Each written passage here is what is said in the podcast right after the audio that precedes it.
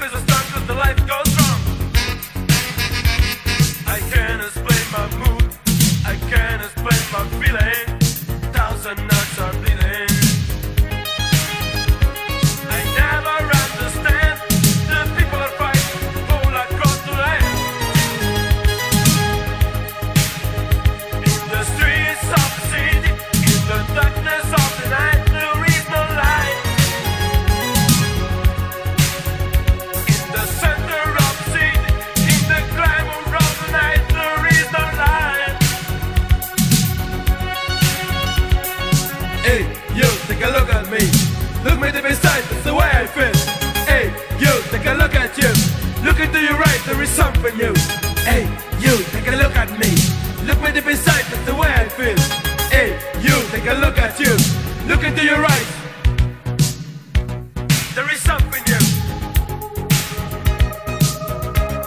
There is something new.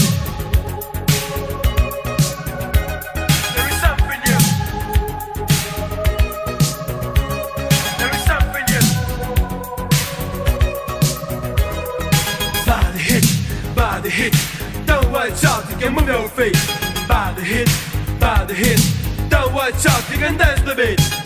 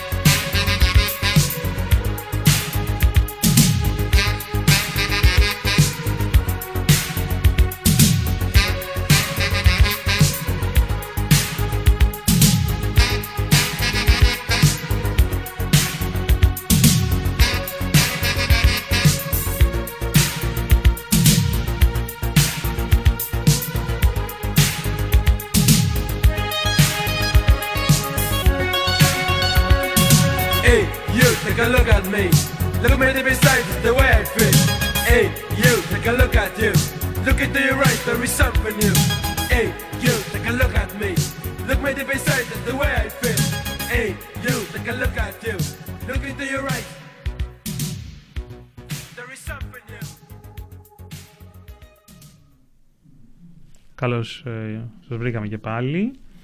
Είμαστε εδώ, έχουμε συνδεθεί και με τον Αλέκο. Είναι εδώ και ο Μανώλης. Γεια σου Μανώλη. Γεια σου παιδιά. Γεια σου Αλέκο. Γεια χαρά, γεια σας. Μανώλη, για ξαναπες. Καλησπέρα. Καλησπέρα Τέλεια, για τώρα μένα. ακούγεσαι τέλεια. Γεια σε όλους. Και ο Γιάννης. Καλώς ήρθατε παιδιά στο Digital Native. Ε, είναι μεγάλη μας χαρά που σας έχουμε εδώ μαζί μας και θέλουμε να μας πείτε κάποια πράγματα για αυτά τα δύο εγχειρήματα. Ε, όπως το πότε ξεκινήσατε, μ, ποιες είναι οι δραστηριότητες που έχετε, κάποιες αρχές.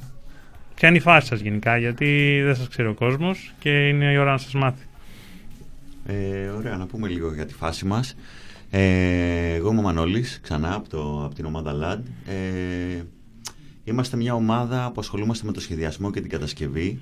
Προσφέρουμε υπηρεσίες στα κομμάτια της αρχιτεκτονικής, του βιομηχανικού προϊόντος, του σχεδιασμού και της κατασκευής αντικειμένου και της τακτικής πολυοδομίας γενικά.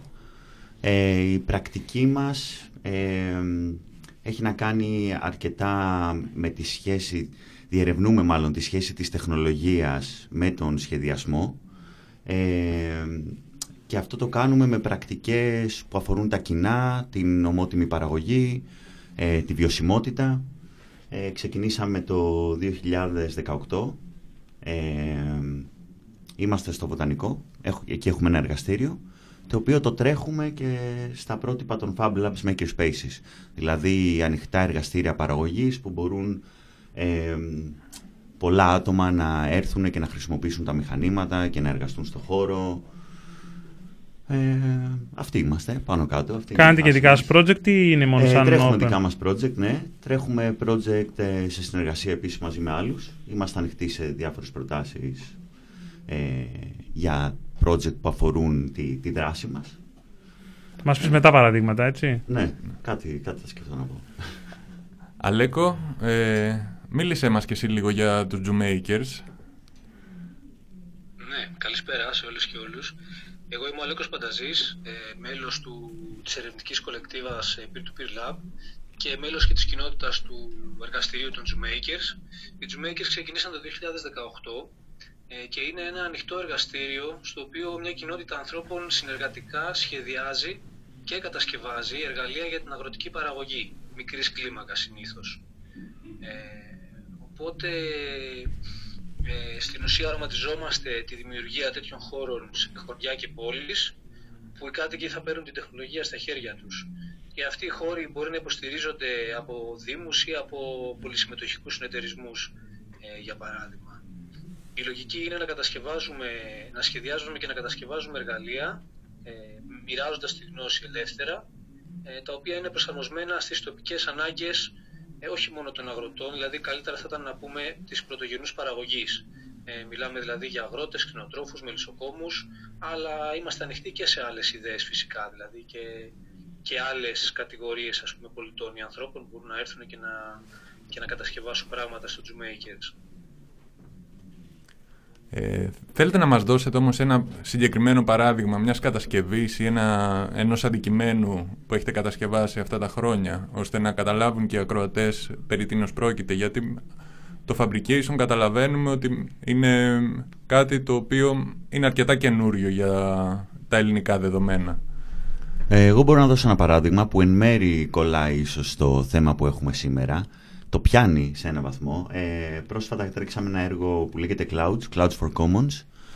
Ε, πρόκειται για την κατασκευή, σχεδιάσαμε μάλλον και κατασκευάσαμε μαζί με διάφορες άλλες ομάδες της πόλης ένα σύστημα ανοιχτού σχεδιασμού ε, που μπορεί να υποστηρίξει pop-up δομές στο δημόσιο χώρο ώστε ομάδες της πόλης να τρέχουν ε, ε, να μπορούν να κάνουν εκδηλώσεις δηλαδή πρόκειται για μια υποδομή ε, που μπορεί να αντιστήσεις και να κάνεις εργαστήρια να ε, κάνεις μια προβολή, να κάνεις ένα μίνι φεστιβάλ Ε, αυτό το πράγμα είναι κάπως αρθρωτό, δηλαδή μπορεί να μεταβάλλεται και να αλλάζει στο χώρο, αλλά η λογική κάτω από την οποία το προσεγγίσαμε ε, αφορά τον ανοιχτό σχεδιασμό, οπότε κάθε μία μονάδα από αυτές που αποτελούν το σύστημα ε, μπορεί να, να αλλάζει εντελώς ανάλογα με το χρήστη.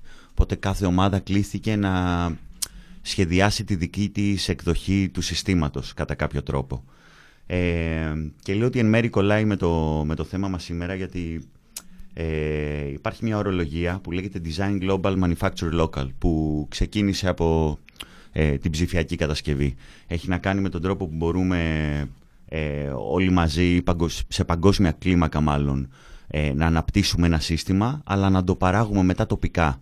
Ε, αυτή είναι μια δυνατότητα που μας δίνουν τα, τα ψηφιακά μηχανήματα, ε, αφού πλέον η πληροφορία είναι δεδομένα. Ε, το cloud, τα δεδομένα του είναι ανοιχτά, τα σχέδιά του είναι ανοιχτά. Ε, είναι ανοιχτό, οπότε κα, καθένας, κάθε μια μπορεί να το αλλάξει και να φτιάξει τη δική του εκδοχή. Ε, και κατά τα άλλα μπορεί να το παράξει τοπικά σε εργαστήρια αντίστοιχα σαν το δικό μας ε, ή έχοντας κάποιον βασικό εξοπλισμό για την κατασκευή του.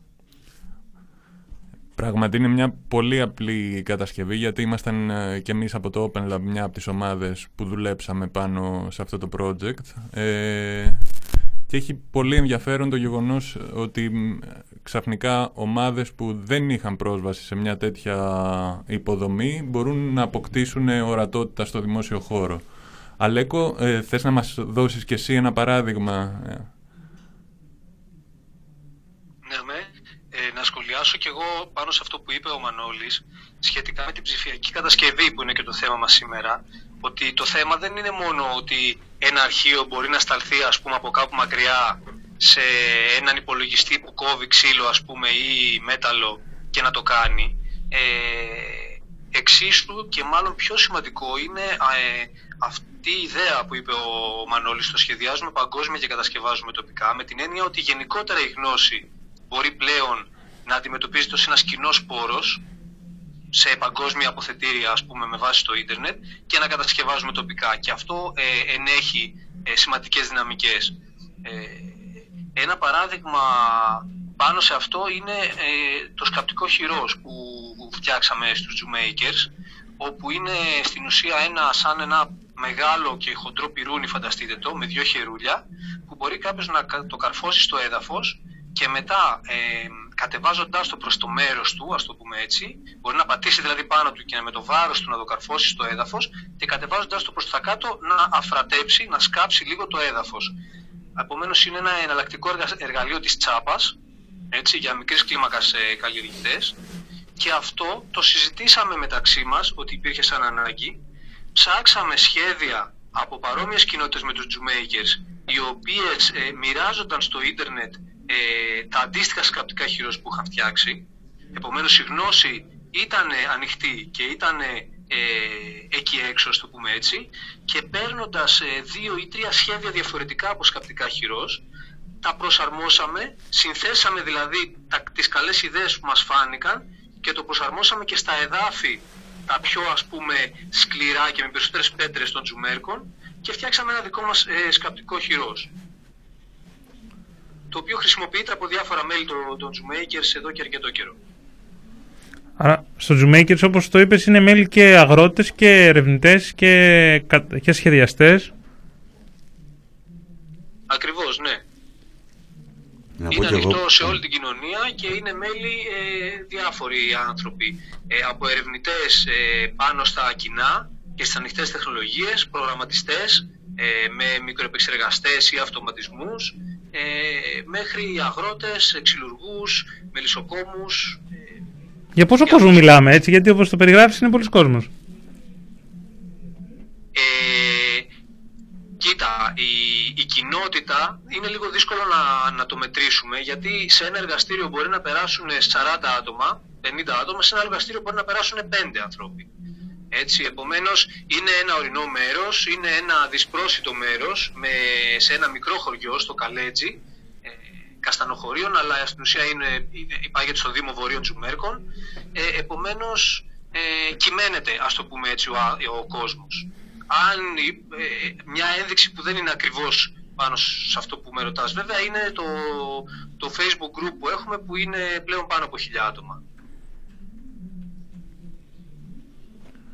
Είναι εξαιρετική ιδέα και νομίζω η ιδέα των Zoommakers και νομίζω ότι έχει ενδιαφέρον το ότι η έρευνα κάπως πάβει σιγά σιγά να είναι κάτι που κοιτάει απλά να μαζέψει δεδομένα από κοινότητες αλλά αρχίζει να αφήνει πράγματα σε αυτές τις κοινότητες και να δημιουργεί, να δημιουργεί πιο στέρεες σχέσεις ανάμεσα στον ερευνητή και στο, στην περίπτωση των Zoommakers, του αγρότη, του κτηνοτρόφου που ζει εκεί. Ε, οι εντυπώσεις από τους χρήστες αυτών των εργαλείων ποιες ήταν αντίστοιχα του Clouds και ποια ήταν η ανταπόκριση του κόσμου για παράδειγμα στο Clouds στον δημόσιο χώρο όταν το δοκιμάσατε; Ε, ε, θα το λέγω, α, σκεφτόμουν να το κάνουμε κάπως αλλιώς να πει ο Αλέκος που έχει χρησιμοποιήσει το Clouds και να πω εγώ για τα εργαλεία του Αλέκου Α, πάρα σωστό, πολύ σωστό. καταπληκτική για πες μας Αλέκο λοιπόν κάποια πράγματα για το Clouds πώς σου φάνηκε το Clouds, παιδιά, απίστευτο. Δεν υπάρχει. Είναι φοβερό, μοναδικό. ε, λοιπόν, το Clouds καταρχήν είχε πολύ ενδιαφέρον η διαδικασία γιατί οι λουδίτες, τα παιδιά από το Loot, ε, βάλανε μέσα στη διαδικασία σχεδιασμού ε, διάφορες ομάδες που ασχολούμαστε με τα κοινά, κυρίως από Αθήνα. Επομένως, βρεθήκαμε, αφού προχωρήσαν αυτοί σε κάποιο βαθμό την ιδέα, βρεθήκαμε όλοι μαζί ώστε να, να ακούσουν τις ανάγκες του χρήστη, αν το θέλετε. Δηλαδή, μιλάμε ότι η συμμετοχικότητα και η ανοιχτότητα ξεκινάει από τον σχεδιασμό του εργαλείου. Μπορεί και από πιο πριν, έτσι, και από την αναγνώριση των αναγκών. Ε, Επομένως, υπήρξαν ιδέες, υπήρξαν άνθρωποι που είχαν εμπειρία στο να οργανώνουν ε, δημόσια, ε, δημόσιες δραστηριότητες που προσπαθήσαμε όλες οι ομάδες να πούμε τι θα χρειαζόμασταν τι θα μας βοηθούσε να είχαμε, έτσι. Και μάλιστα γίνανε δύο ή τρεις, αν θυμάμαι καλά, αν όχι και παραπάνω συναντήσεις. Δηλαδή επιστρέφαμε, τα παιδιά είχαν εξελίξει λίγο την ιδέα, το βλέπαμε, ξαναπροβληματιζόμασταν, κάναμε πειραματισμούς, δουλεύαμε σε ομάδες, ήταν πολύ ενδιαφέρουσα όλη αυτή η διαδικασία. Και, και εκεί που κάπως σκεφτόμουν ότι εντάξει τι θα γίνει τώρα, να φτιάξουμε ε, κύβους ας πούμε και okay, πόσο φοβερό θα είναι αυτό. Ε, στην τρίτη συνάντηση, αν θυμάμαι καλά, είχαν προχωρήσει τόσο ωραία και έξυπνα την ιδέα που νομίζω ότι οι περισσότεροι που είχαμε βρεθεί και από τις άλλες ομάδες είχαμε εκπλαγεί θετικά, ας το πούμε έτσι. Επομένως, ε, κατασκευάστηκε με απλά εργαλεία που μπορούν να βρεθούν στο εμπόριο και αυτό έχει σημασία για να μπορεί να το, να το αναπαράξει ε, και όποια ομάδα θέλει από μόνη της ε, ένα σύστημα από, από κύβους παραλληλεπίπεδα, πώς θα λέμε αυτά, βρε Μανώλη; Modules, Δεν είναι δηλαδή τετρά... Ε; Μπορούμε να τα πούμε και modules ή μονάδες. Δηλαδή ένα σύστημα αποτελείται ναι, σαν σύστημα Ναι, αποτελείται... αλλά θέλω να πω... Κύβους, Δεν είναι τετράγωνο, κύβους. τετράγωνο, ναι, ναι, είναι- ναι. Ορθογώνιο... ε, Σαν, ε, σαν κύβοι, ναι, ορθογώνιο, οι οποίοι συνδέονται μεταξύ τους με ένα έξυπνο σύστημα και βα- βάζω, συνδέοντάς τους κατάλληλα μπορείς να φτιάξεις ας πούμε, μια επιφάνεια για να κάθεται ο κόσμος, μια επιφάνεια προβολής, ε, μια, ένα stand για να βάζεις πράγματα. Επομένως, ε, δράσεις που χρειάζεσαι όταν κάνεις μια δημόσια εκδήλωση ε, και συνήθως κουβαλάς πλαστικές καρέκλες ας πούμε ή κάτι βαριά τραπέζια είναι μια πολύ έξυπνη λύση που αυτά λύνονται όλα και γίνονται ε, τετράγωνα πλαίσια ε, με τα ξυλαράκια που μπαίνουν σαν αποστάτες μεταξύ τους οπότε δεν πιάνουν και πολύ όγκο και μετά φτιάχνονται γρήγορα στο χώρο που θες ε, και τα στείνεις κάθε φορά αναλόγως στις ανάγκες σου. Αυτό συνέβη. Ε, το οποίο είναι πολύ πρακτικό. Ε, εντάξει, δεν είναι μια κατασκευή που θα κάτσει ο άλλος 4 ώρες και δεν θα κουραστεί. Προφανώς, δηλαδή, υπάρχει μια απλότητα στο σχεδιασμό ε, που έχει και αυτή κάποιους περιορισμούς. Όμως για μια εκδήλωση σε ένα δημόσιο χώρο για μία ώρα, ας πούμε, ή δύο ώρες, είναι πάρα πολύ πρακτικό. Και νομίζω ότι έχει δοκιμαστεί και ήδη δύο-τρεις φορές ε, με πολύ καλά αποτελέσματα. Και όλη αυτή η διαδικασία θεωρώ πως είναι μια διαδικασία ε, συνεχού, συνεχούμενης βελτίωσης. Δηλαδή θα το ξανασυζητήσουμε πιστεύω σε κάποια φάση ε, για να ε, υπάρξουν και άλλες ιδέες για βελτιώσεις. Και σε αυτούς τους κύβους ξέχασα να πω ότι προσαρμόζονται επιφάνειες, ανάλογα δηλαδή αν θέλεις να είναι για να κάθεται ε, ο κόσμος ή να είναι ένα stand ή να είναι κάτι για να κρεμάς ας πούμε πράγματα σαν μια έκθεση, ε, μπορούν να, να, να αλλάξουν οι επιφάνειες ανάλογα με τη χρήση. Οι δικές σου- Πολύ ωραία τα είπε ο Αλέκος. Μπορώ να πω εγώ για τα. Έτυχε να βρεθώ στους Makers το καλοκαίρι. Ε, ανέβηκα μαζί με τον Αλέκο να κάνουμε ένα εργαστήριο καταγραφής ε, της πληροφορίας, της, ψηφια... της πληροφορίας κατασκευής των εργαλείων ε, που έχουν φτιάξει τα παιδιά στους Makers. Οπότε ήρθα έτσι, ε, γνώρισα αρκετά από τα παιδιά που λαμβάνουν μέρος στην κοινότητα, έτυχε να χρησιμοποιήσω ε, κάποια από τα εργαλεία. Το αγαπημένο μου παρεμπιπτόντως δεν είναι το σκαπτικό χειρός, αλλά ο πασαλοκαρφωτήρας. Ε, τα εργαλεία είναι πολύ απλά στην κατασκευή τους και αυτό είναι σημαντικό, το, το είπε και ο Αλέκος πριν. Ε, είναι σημαντικό γιατί μιλάμε για ε, κοινότητες που δεν έχουν... Ε, που δεν μπορούν να βρουν εύκολα τις υποδομές ή τους πόρους για να φτιάξουν τέτοια εργαλεία. Ε, ο πασαλοκαρφωτήρας φανταστείτε ότι είναι ένα πολύ απλό εργαλείο για να καρφώνεις πασάλους που φαντάζομαι ότι ε, στην αγροτιά είναι μία από τις βασικές εργασίες που κάνεις είτε για να ε, περιορίσεις ένα χώρο, ένα αγρόκτημα ε, είτε για να σηκώσεις κάποια φυτά ε, ε, να κάνεις ένα κλίμα, τέτοια πράγματα. Ε, δεν ξέρω αν ποτέ κάποιος έχει, από τους ακροατές μας έχει προσπαθήσει να καρφώσει πασάλους αλλά σίγουρα ο πασαλικορφωτήρας το κάνει πολύ πιο εύκολο καθώς είναι ένας ε, οδηγός ε, με ένα βάρος, με ένα βαρύδι το οποίο ε, το σηκώνεις ελάχιστα ε, από το κέντρο βάρους του και το αφήνεις να πέσει πάνω στον μπάσαλο. Δεν ξέρω, εμένα μου, φάνηκε, μου φάνηκαν τρομερά τα εργαλεία που είχαν φτιάξει τα παιδιά γιατί ήταν ε, όντως πάρα πολύ απλά ε, και μπορούσες να κάνεις πολύ πιο γρήγορα μια δουλειά που με τα πιο απλά και συμβατικά μέσα ή τη μία τσάπα ε, αντί για το σκαπτικό χειρός θα μπορεί να σου βγάζανε τη μέση ή να ε, σου παίρναν πολύ περισσότερο χρόνο. Άρα μιλάμε για εργαλεία τα οποία δεν μπορεί να βρει ο αγρότης ε, από κάποια εταιρεία ή στην αγορά. Πολύ σωστά, ναι. Αυτό ήταν το, το πιο σημαντικό. Ε, και το πώς ε, και η κοινότητα εκεί, τα παιδιά ερχόντουσαν, τα δοκιμάζανε, προσπαθούσαν να τα φτιάξουν καλύτερα. Ε, και επειδή κάποια φτιάχτηκαν και μία και δύο φορές, κανένα δεν ήταν ίδιο. Δηλαδή όλοι υπήρχε μια συνεχής βελτίωση.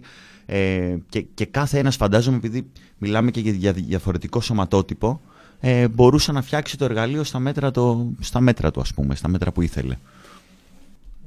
Κάνουμε άλλο ένα μουσικό διάλειμμα και επιστρέφουμε με το τρίτο μέρο τη εκπομπή μα.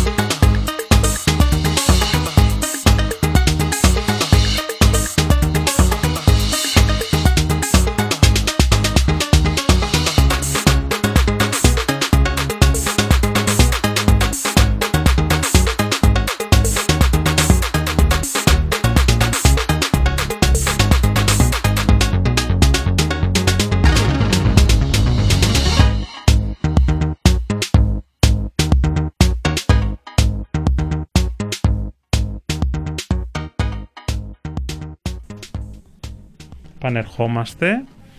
Ε, λοιπόν, έχουμε κάποιες ερωτήσεις στο chat. Βλέπουμε εδώ για τη ρομποτική. Αν τεχνική νοημοσύνη ε, είναι το ίδιο πράγμα με τη ρομποτική. Ε, η τεχνητή νοημοσύνη είναι μια ευρύτερη οικογένεια τεχνολογιών, όπου ε, επί είναι αυτό που λέμε μηχανική μάθηση. Δηλαδή πώς μπορούμε με τις μηχανές να τις βάζουμε να μαθαίνουν. Αυτό μπορεί να είναι κάτι πολύ καθημερινό και όχι τα ρομπότ απαραίτητα όπως οι αλγόριθμοι της Google που αναλύουν την εικόνα, οπότε μπορείς να στείλεις μια εικόνα και να σου βρει που αλλού υπάρχει τη λέξη σχετίζεται με αυτό. Είναι αυτό που λέμε computer vision δηλαδή, που μπορεί ε, μια εικόνα να τη δει κάποιος και να την καταχωρήσει κάπου.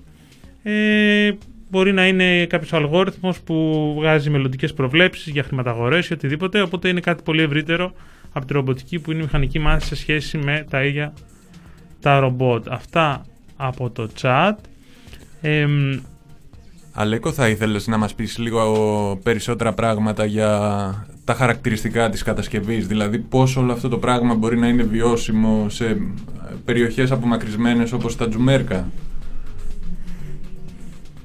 Ναι, ευχαρίστως. Τώρα αυτά είναι δύο διαφορετικά πράγματα βέβαια, τα χαρακτηριστικά και το πώς θα μπορούσαν να είναι βιώσιμα. Ε, τα χαρακτηριστικά έχουν ένα ενδιαφέρον γιατί, ε, για παράδειγμα, μιλάμε για την τεχνολογική αυτάρκεια. Όπως ε, ίσως κάποιοι ακροατές να έχουν ακούσει για την αυτάρκεια ε, στους σπόρους, ε, όπου έχει, είχε ξεκινήσει την τελευταία δεκαετία, αν δεν κάνω λάθος, ένα μεγάλο, ένα μεγάλο κίνημα όπου διασώζουμε τους παραδοσιακούς και τοπικούς, τοπικές ποικιλίε σπόρων, με την ίδια λογική υπάρχει και η έννοια της τεχνολογικής αυτάρκειας, δηλαδή ότι να μπορούμε εμείς οι ίδιοι να κατασκευάζουμε τα εργαλεία που χρειαζόμαστε για τις, για τις εργασίες μας, για τις δουλειές μας και να μην εξαρτώμαστε από μεγάλες ε, πολυεθνικές εταιρείες ε, που στην ουσία σχεδιάζουν εργαλεία για αγροτική παραγωγή βιομηχανικής κλίμακας, πρώτον, δεύτερον είναι πανάκριβα και τρίτον συνήθως δεν έχεις το δικαίωμα να τα επισκευάσεις. Υπάρχει τεράστια συζήτηση αυτή τη στιγμή στην Αμερική ε, με δύο από τις μεγαλύτερες εταιρείες ε, κατασκευής τρακτέρ όπου οι αγρότες δεν δικαιούνται να το επισκευάσουν, ειδικά πλέον που, που, έχει διάφορα ψηφιακά και ηλεκτρονικά τμήματα. Και το ίδιο θα ισχύσει προσεχώς και για την λεγόμενη έξυπνη ε, γεωργία.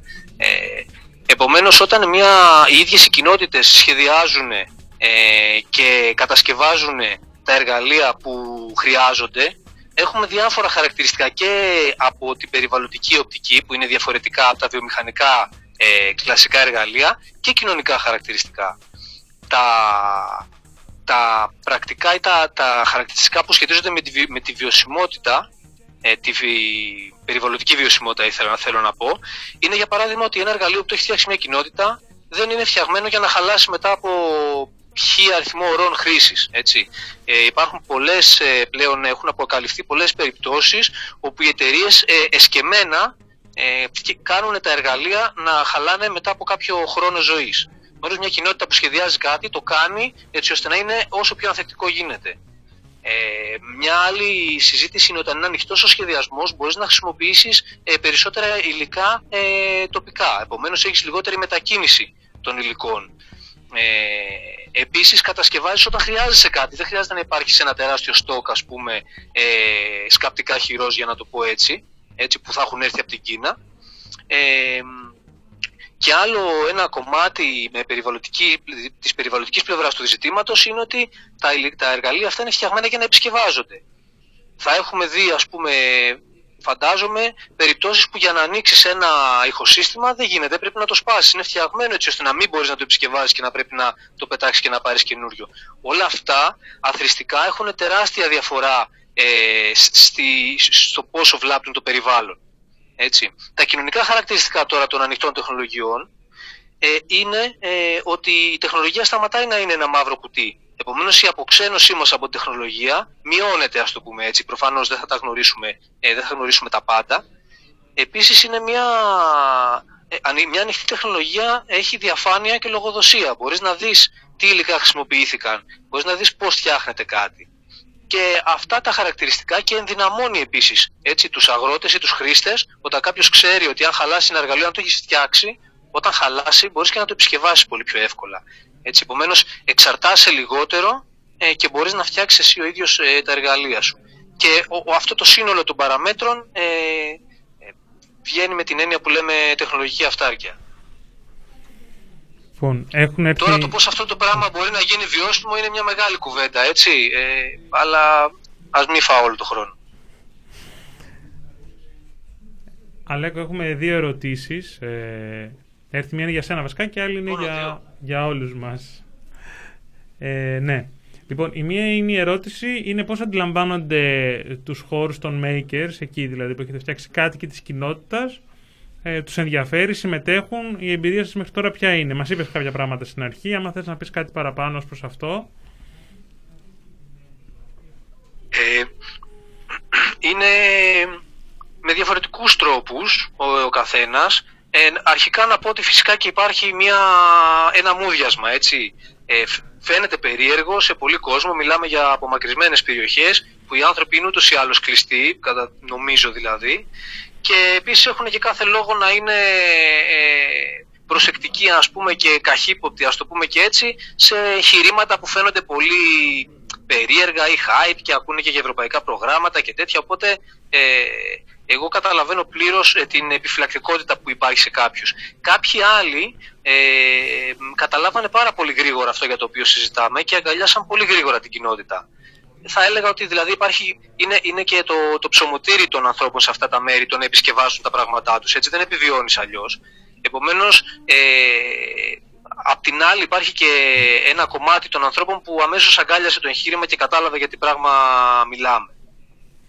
Ε, Μανώλη, να φέρουμε το ερώτημα και σε σένα. Ε, η δικιά σας εμπειρία από τον βοτανικό σε σχέση με τη γειτονιά, ας πούμε, και μια γειτονιά που παραδοσιακά συγκεντρωνόταν εκεί διάφορα μηχανουργία, συνεργεία, τεχνίτες, η, η, η δικιά σας η έλευση σε αυτή τη γειτονιά πώς αντιμετωπίστηκε από...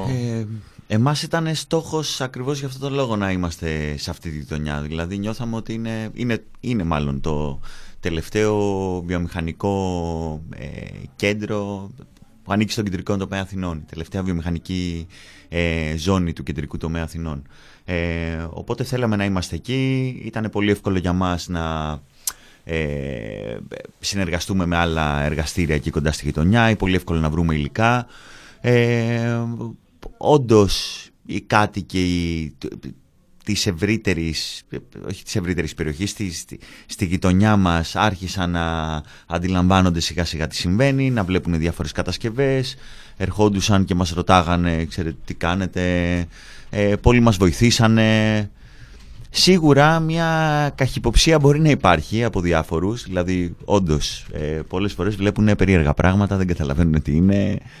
Ε, αλλά πιστεύω ότι σιγά σιγά όλο και περισσότεροι άνθρωποι έρχονται κοντά στο εγχείρημα και καθένας πιστεύω μπορεί να βρει και τον εαυτό του μέσα σε αυτό. Επειδή μιλάμε για έναν ανοιχτό χώρο που έρχεται και ε, μπορεί να συμμετάσχει κάποιος ε, κατά καιρούς, όντως έχουν έρθει άνθρωποι από την κοινωνιά που δεν θα περίμενα ποτέ να έρθουν και μας έχουν πει διάφορες κουλές, ας πούμε, ιδέες που θα θέλανε να πραγματοποιήσουν και να πράγματα να κατασκευάσουν στο χώρο.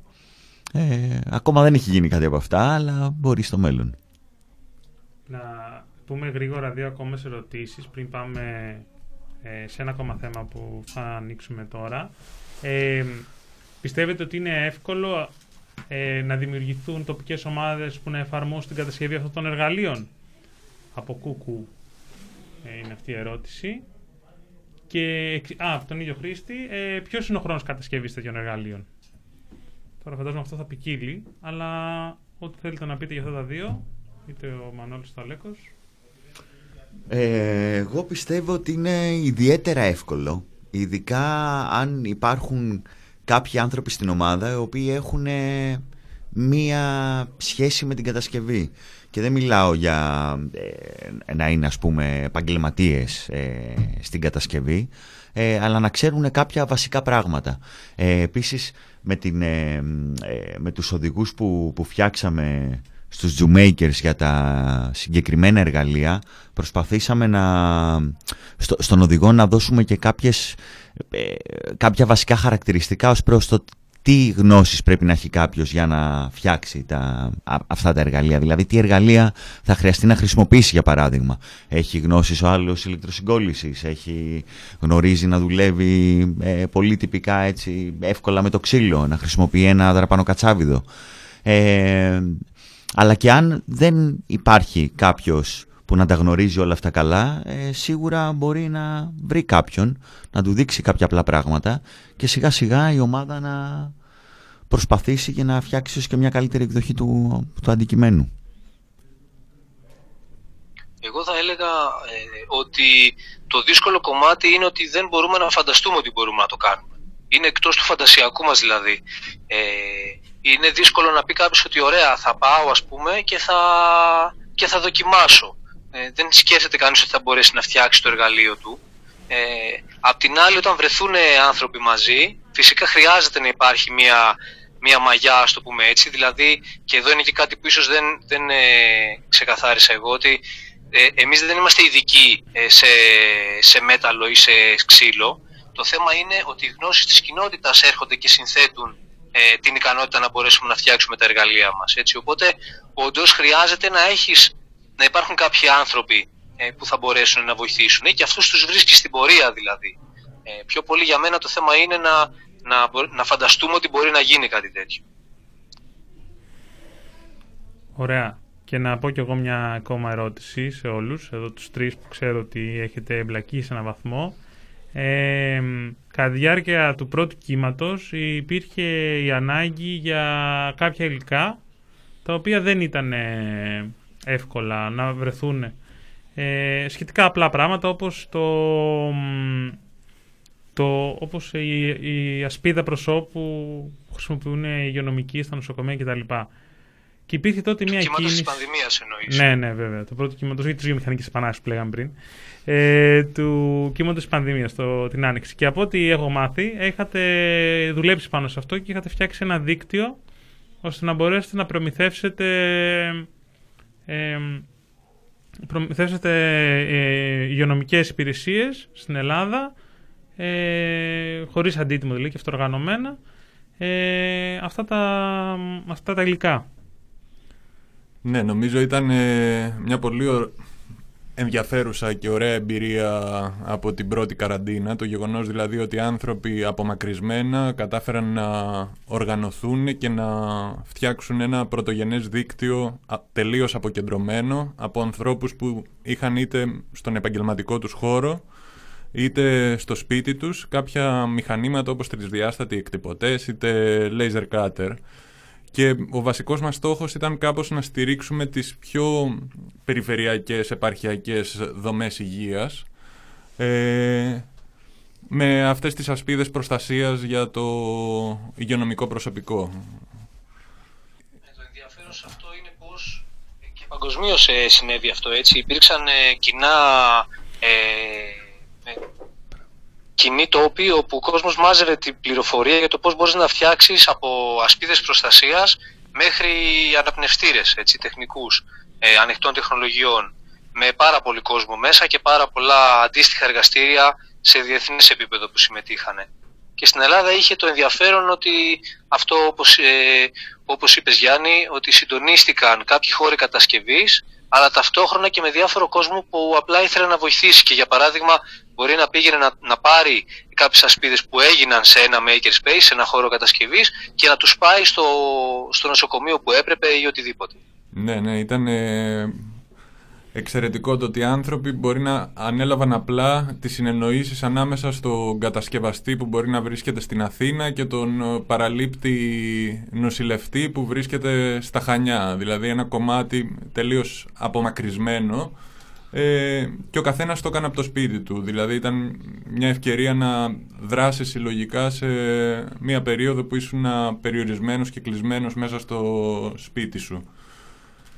Και νομίζω ότι η συνθήκη της πανδημίας έδειξε κάπως στην πράξη ότι πώς μπορούν κοινότητες που βρίσκονται απομονωμένες λόγω των συνθήκων να μην είναι εξαρτημένες από μεγάλες εταιρείες ή από ε, κάποιον θεσμικό οργανισμό αλλά μπορούν μόνες τους να ανταποκριθούν στις ανάγκες που μπορεί να βιώσουν και να αντιμετωπίσουν. Σε αυτό το σημείο φτάνουμε στο τέλος σιγά σιγά της δεύτερης εκπομπής ε, του Digital Native. Ε, να ευχαριστήσουμε τον Μανώλη από τους Lud Και εμείς σας ευχαριστούμε. και τον Αλέκο από τους Jumakers. Να πούμε εδώ ότι έχει. Δύο Αλέκο βλέπω δεν το έχει πει μέχρι τώρα. Θα το πεις Αλέκο να το πω εγώ. Αμέ, ε, μπορώ να το πω για να κάνω και ένα σχολιάκι ακόμα. Ε, 14 με 16 Δεκεμβρίου έχουμε μια ψηφιακή εκδήλωση σχετικά με τους Jumakers για όποια ή όποιον ενδιαφέρεται. Μπορείτε να το βρείτε στη σελίδα μας jumakers.gr z, όμικρον y, όπως το ακούτε δηλαδή, ή και στο facebook group ε, με το ίδιο όνομα Jumakers είτε στα ελληνικά είτε στα ελληνικά είτε στα λατινικά. Και υπάρχει και ένα ντοκιμαντέρ που έκανε η εκπομπή αντιδραστήριο της R3 ε, για εμάς πάλι αν πατήσετε αντιδραστήριο Jumakers θα το βρείτε. Και απλά για να κλείσω ήθελα να κάνω ένα μικρό σχόλιο ότι ε, παλιότερα ας πούμε μπορεί να λέγαμε ότι ο στόχος είναι να καταλάβουμε τα εργοστάσια ε, αλλά πλέον τα, τα εργοστάσια είναι τα εργοστάσια παραγωγής γνώσης που είναι οι υπολογιστές που είναι στα σπίτια μας. Επομένως, ε, κατά τη γνώμη μου, το πρόταγμα, ε, ένα από τα ενδιαφέροντα προτάγματα, στο πούμε έτσι, είναι να, να αντιληφθούμε τις δυναμικές ε, της ομότιμης παραγωγής που είναι ακριβώς ε, αυτό ότι μοιραζόμαστε τη γνώση σαν κοινό αγαθό παγκόσμια και κατασκευάζουμε τοπικά. Ευχαριστούμε πάρα πολύ. Εμείς, ευχαρι... Εμείς ευχαριστούμε πολύ που ήσασταν μαζί μας. Νομίζω ήταν μια ευκαιρία και για τον κόσμο που βρίσκεται σε διάφορα δίκτυα των κοινών ή κοινότητες αλληλεγγύης να μάθει για αυτό το πεδίο της ψηφιακής κατασκευής και κυρίως ε, για εγχειρήματα που υπάρχουν στον ευρύτερο κύκλο αυτής της κοινότητας και νομίζω ότι μπορεί να ενισχύσει όλες αυτές τις πρωτοβουλίες με υποδομές, με υλικά, με αντικείμενα. Ευχαριστούμε πολύ. Ευχαριστούμε. Ευχαριστούμε Καλή συνέχεια. Καλό σας βράδυ. Καλή συνέχεια και σε εσάς. Γεια σου και σε εσένα, Λέκο. Καλό σας βράδυ. Να είστε καλά. Ευχαριστούμε.